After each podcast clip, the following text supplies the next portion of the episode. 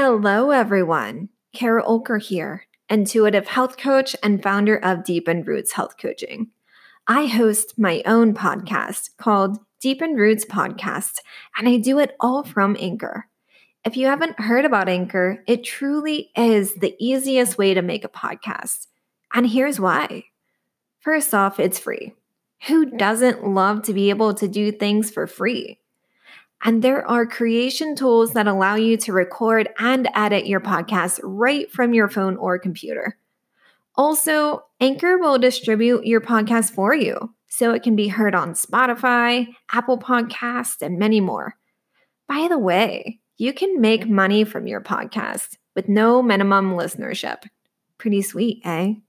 It's everything you need to make a podcast all in one place. I personally love using Anchor to record and upload my podcast episodes. I get to choose my own intro and outro music. In case you were wondering, it's Tropics in the Beats section. And it's very user friendly for this millennial who can't technology at all. it's one and done. Then I schedule my episodes to publish whenever I want them published. For me, I schedule to publish every Friday because who doesn't love Fridays? Download the free Anchor app or go to anchor.fm to get started.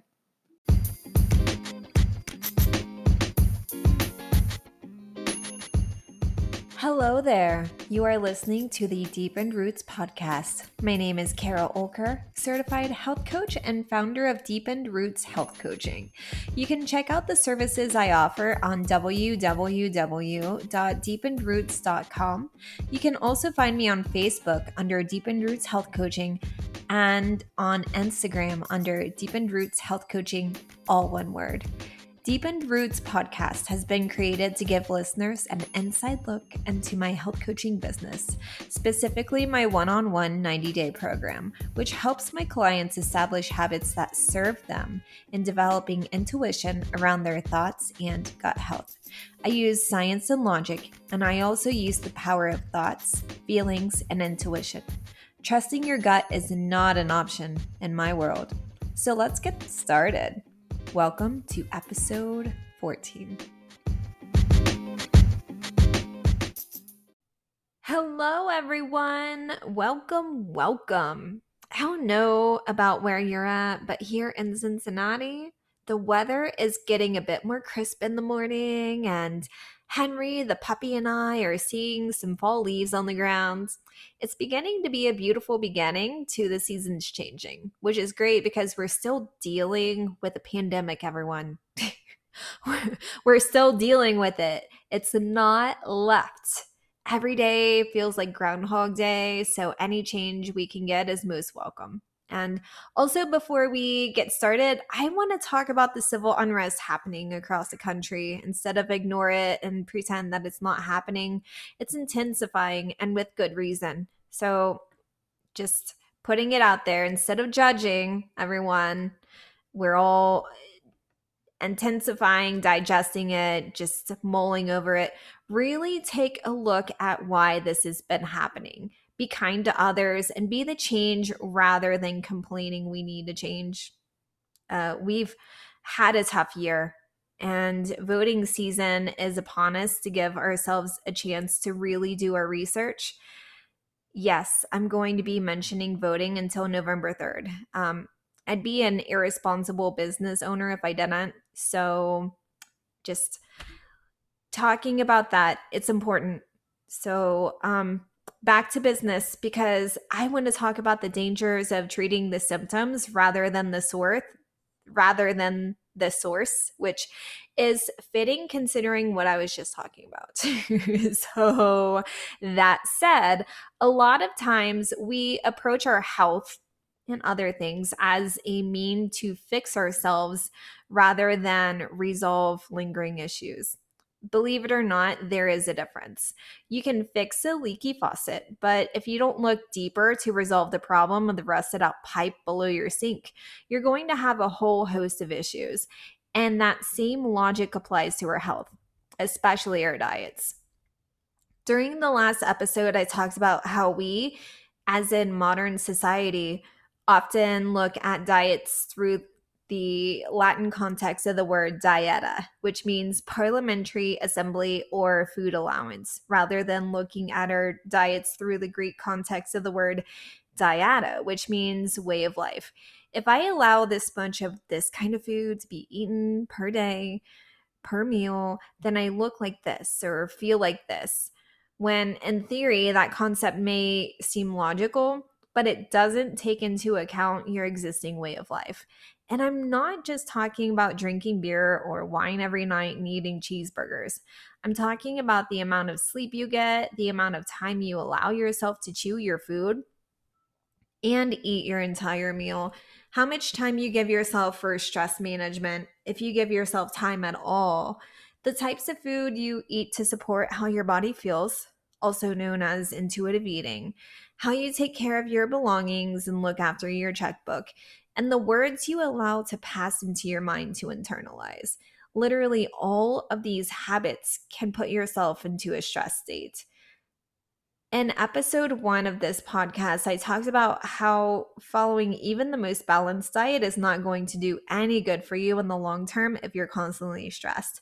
Your mind thinks you're getting attacked by a bear, and yet you're shoveling a green goddess salad down your throat ain't nobody gonna feel like a goddess after doing that.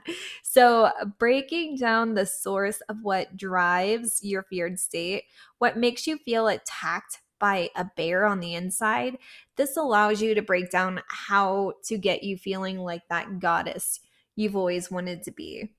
Oftentimes, people live out their lives in three categories, and these categories can be interchanged they indulge themselves, they deprive themselves, or they feel like hell to make it out. They fight like hell to make it out alive. And this is all based off of what I've mentioned throughout my podcast uh, our fear, our fight, flight, and freeze state. However, I do want to stress that finding yourself in either or both of the first two out of three categories is completely normal. If we run away from our problems, then we're pushing away not only what's bad for us, but what also can be good. We're pushing away food in general because we can't eat while we're stressed. We're pushing away people who love us and are trying to help. And we're pushing away positive, life changing opportunities because we're terrified beyond belief of falling on our faces. If we freeze, then we're staying in one place, self soothing, elbow deep in Oreos while washing them down with margaritas. if we fight, then this is when we tell ourselves enough is enough. Fuck it. We're over feeling like crap inside. And as Alicia Keys belts. This girl is on fire. However, movies get it incredibly wrong and often leads the normal folk to feeling shame if we don't live out our own storylines in exactly those steps. Chances are you're going to set goals or experience hardship, make it a point to overcome, trip and fall, wallow like no other, uh, get some success going on, trip some more, and so on and so on. And then you're going to succeed before you trip again. And then the cycle continues. Our minds aren't conditioned for it, even though our bodies are. So we just binge watch Netflix until we get more inspiration to succeed again. And we're talking about the mind here. We've not even started talking about the body. The body itself is literally comprised of the result of everything you decide to, to consume thoughts, feelings, actions, the food you eat, what you read, what you say, uh, who you sleep with and have a relationship with, the alcohol you consume, and your gut microbiota responds to that, interacts with your DNA, and then before you know it, you have specific gut issues or type 2 diabetes or um, thyroid imbalances or celiac. Some of what is in your DNA can prevent, uh, you can prevent or manage throughout time. Some of it you cannot. Either way, I'm not going to get into that too much, but what we do typically treat when we look at ourselves in the mirror is our weight gain, our alcohol consumption and sugar intake, our water intake and skincare routine And all of these things are great to treat. However, we look at these action steps as the quote unquote holy grail to us feeling at our best when we truly need to look at the soil in which we plant the seeds of truths in our minds. If the soil in which your existence originates is tampered with toxic thoughts, shame, guilt, avoidance, emotional warfare, and then some, then your body may present reproductive order- disorders, gut issues, and bacterial overgrowth, circulatory restriction, adrenal fatigue, overall mind fog, autoimmune disease. If your soil is comprised of love, compassion, forgiveness, boundaries, emotional fortitude, and more, then you may notice you have manageable menstrual cycles. You'll be, you're able to eliminate daily, and your nausea has disappeared. Your joints don't hurt, and you can move well. You may sleep better. You're more mentally sharp and your body feels less inflamed than if you were managing your current condition with your internal pollution. Notice how I talked about the latter in the form of healing, because, like all soil, yours may start out like rocks and hard earth, but with the determination and proper tending to, the hard earth can soften and the rocks turn to dust and vegetation forms and it blooms.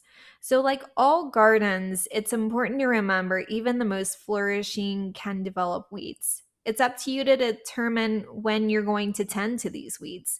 If you saturate your garden with pesticides so that they don't even stand a chance, you're poisoning your very garden and everything else around it. Waiting until these weeds take a hold of your garden will take an extraordinarily amount of time in which uh, between each time your garden blooms. So, pulling up these weeds as you see them and giving vegetation around it uh, and giving some TLC in the meantime exercises the best of both worlds. Though it takes some practice and forgiveness and grace. It's recognizing that weeds do exist, yet that they don't get to consume your space if you don't want them to.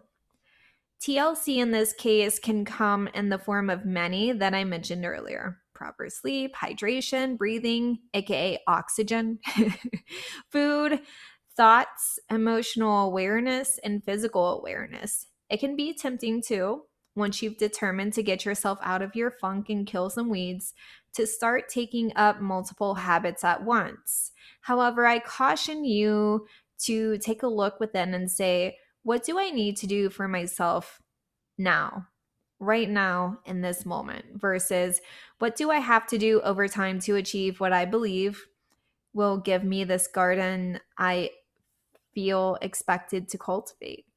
Your body may tell you to deep breathe, drink more water, throw out all your junk food, go for a walk or run, journal, tell your grandma you love her, dump your emotionally abusive partner or group of friends you've outgrown, make a to do list and stick it out until it's all checked off, fold your laundry, take a shower. Keep your cell phone out of your bedroom and use an actual alarm clock instead. And maybe you'll just want to com- feel compelled to tell yourself you're pretty. it just takes one specific action, not all of them, to make you feel proud enough to accomplish other actions, to take you from barely surviving to thriving to the point where you, when you feel low again, you'll still feel at even a slightly higher level than before. Maybe you fell off your wagon and ate junk food for two weeks straight, but you trusted yourself enough to know when enough was enough. And you went back to your normal he- eating and exercise habits again.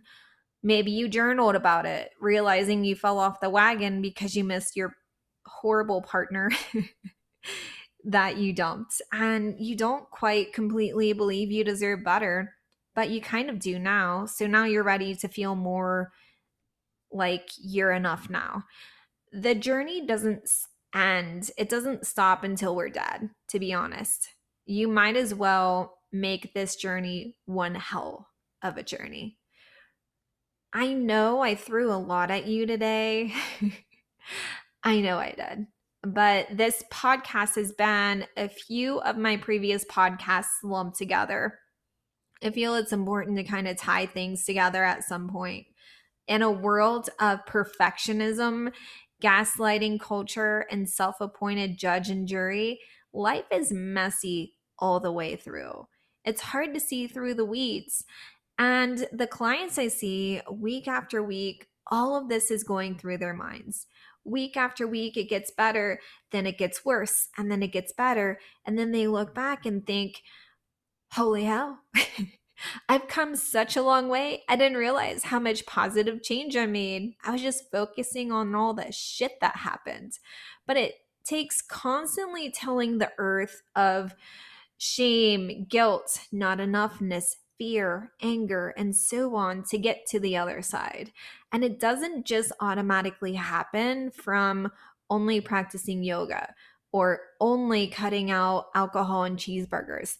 It starts with the thoughts and feelings that determine the state of our soil and our minds and bodies, and all the actions we choose to take support of what we want to grow into throughout our lives.